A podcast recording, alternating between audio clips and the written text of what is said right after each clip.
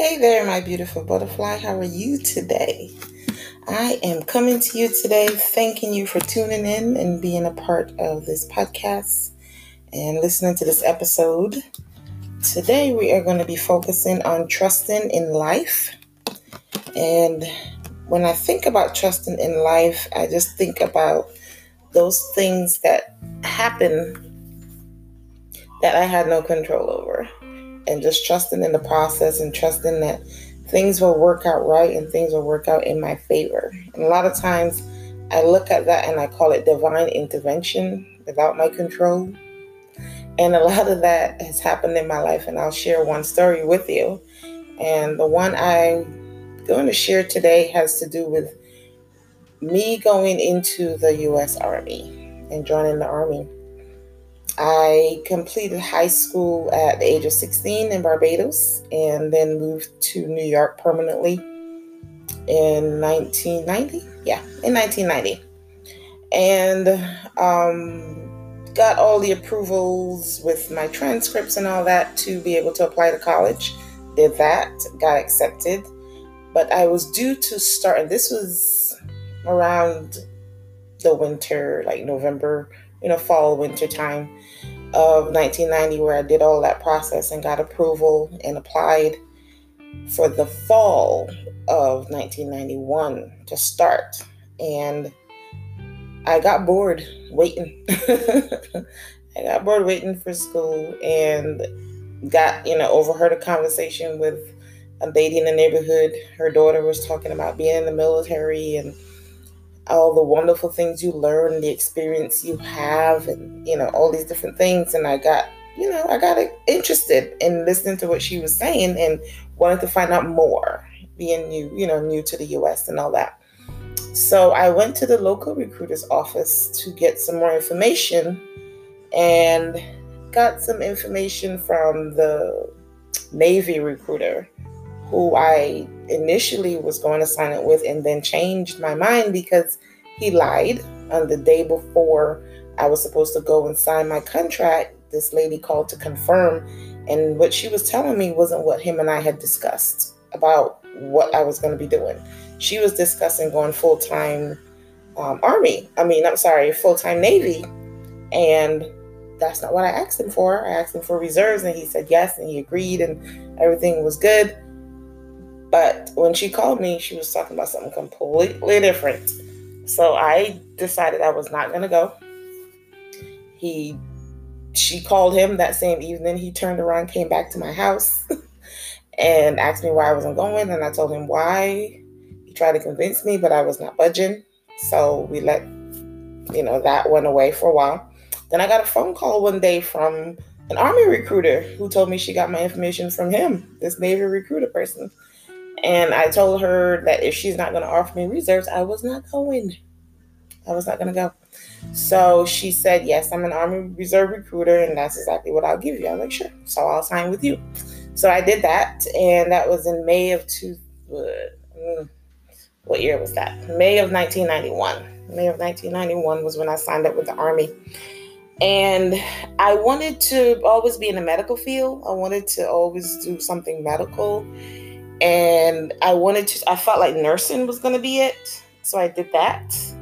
You know, I did that as my choice of job that I wanted, but they told me it wasn't available when I picked my job. I was like, okay, so what do you have that's medical? And they gave me this whole long list of jobs and out of that, occupational therapy was the main one that popped up. And I didn't know what it was about. But at the time, I was so focused on helping people and wanting to be in the medical field. I said, if it's medical, I'll take it. So I took it. And when I got into the Army, finished my basic training, and then went on to do my actual school training for occupational therapy, I really loved it. I loved it because I saw that there was a psych aspect to it, helping people with their mind and how they were thinking. And also, there was an aspect of wellness, which was big for me as someone who was sick as a child a lot from asthma and tonsillitis, and then being cured from that with herbs. So I always was into wellness at 13. I actually changed the way I ate and changed my diet, started cooking my own foods, you know, those kind of things. So I was always big into wellness and wanting to, you know, take care of myself and then take care of others as well. So got into that. And then from that led into the whole health coaching aspect of what I'm doing today with regards to um, the easy menstrual flow process out of my health coaching certification. So I say all of that to say that all of that was divine intervention because I would not have gone the route of occupational therapy and the vastness of what I've been exposed to and what I've been able to do over the past 27 years in that field. I would never have chosen that if nursing was available. And I just to let you know also i did indeed go back and did nursing with the military they trained me as a licensed practical nurse uh, back in 98 it was when i graduated so i ended up doing that as well but i didn't continue it because nursing what i know to be nursing and what i was trained in school is not what it has become out here in the real world there is more um, of the documentation and writing notes and filling out paperwork and all of this stuff, which is important, you know, because you have to document what you do. But there's more of that than actual patient care, in my opinion, from what I was exposed to. So there's that, you know, there's that teetering, you know, of between the whole aspect of the patient care aspect and the documentation. And I wanted to be more of the patient care and taking care of people and making a difference there than all of the extensive documentation and paperwork that was required of me. So that's just my little spiel with regards to divine intervention and how things I may want and how I want things to be may not be what ends up happening. So a lot of that had to do with me trusting and the you know in my life and that even though I chose occupational therapy because that was what was available outside of nursing, I did end up end up going back to nursing and not sticking with it. Just knowing that OT was what I really needed to be in, not nursing. so that was my divine intervention story. And that speaks to our topic today um, trusting in life and just trusting the process and allowing things to be and just being in the moment and just enjoying it and not resisting it. So, as I've mentioned in the previous podcast for this year in 2020, we are going to be focusing on loving ourselves deeply and completely and committing to ourselves also and just looking at the psych the psycho emotional aspect of this life that we have when it comes to having an easy menstrual flow because we as women we are containers. We hold on to things you know we receive things we're receivers. So that that feminine energy whereas the male energy is more of a giver you know they're they're the ones that deposit things and they give off things you know in that aspect so we hold on to so much and we have to learn how to release as well. We have to learn how to let go of things that are not serving us and how to just have our bodies be whole, as whole as we possibly can have them in this time and space that we're dealing with. So I just wanted to make 2020 the year that we focus on the emotional and the psychosocial aspect, in addition to the physical aspect with regards to our menstrual flow and how our menstrual how our menstruation shows up every month tells us a story of you know the results of what our body's going through and what we're going through. So trusting in life is important and just looking at how we can take care of ourselves and commit to ourselves deeply and completely before we commit to somebody else because if we're good, we can better be there for others, you know. It feels a whole lot different. I know we tend to to give at our expense and just take care of others without thinking of ourselves and being selfless. But sometimes we have to be a little selfish and take care of ourselves first so we can better be there for others. So, with regards to trusting in life, one of the things I want to leave you with is today I will trust that the events occurring in my life are not random, My experiences aren't mistakes, and the universe, my higher power, and life are not picking on me. I'm going through exactly what I need to go through to learn something valuable, something that will prepare me for the joy and love I'm seeking.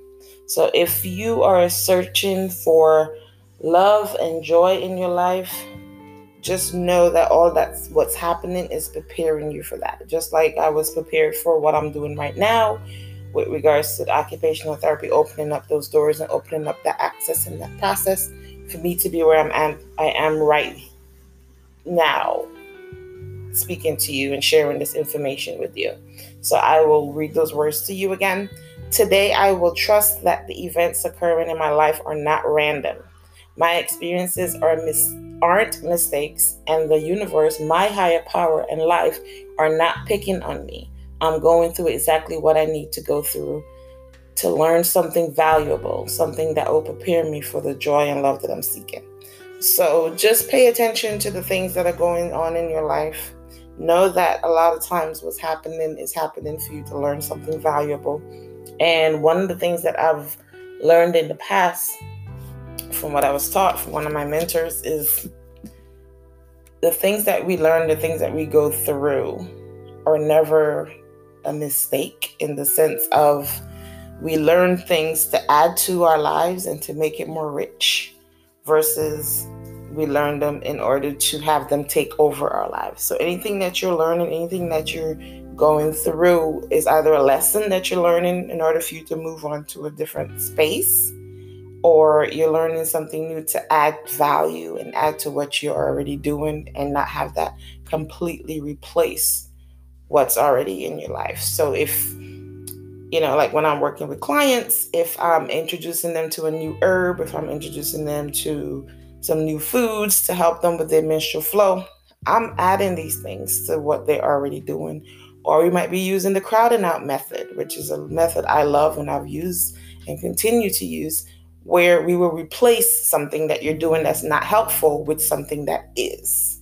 So just know that, you know, trusting in life taking care of yourself first, making sure that you're okay in the midst of all of your what you're doing to take care of others. Just continue to trust in life and trust in yourself and take care of you deeply and completely. Okay? So I am happy to be able to share this with you. I am grateful that you're here. And I'm grateful that you are in a space and time right now where you, it's not a mistake that you're listening to me and that you're hearing this information to help you move forward. So I will continue on the next episode, and you have a beautiful and wonderful day.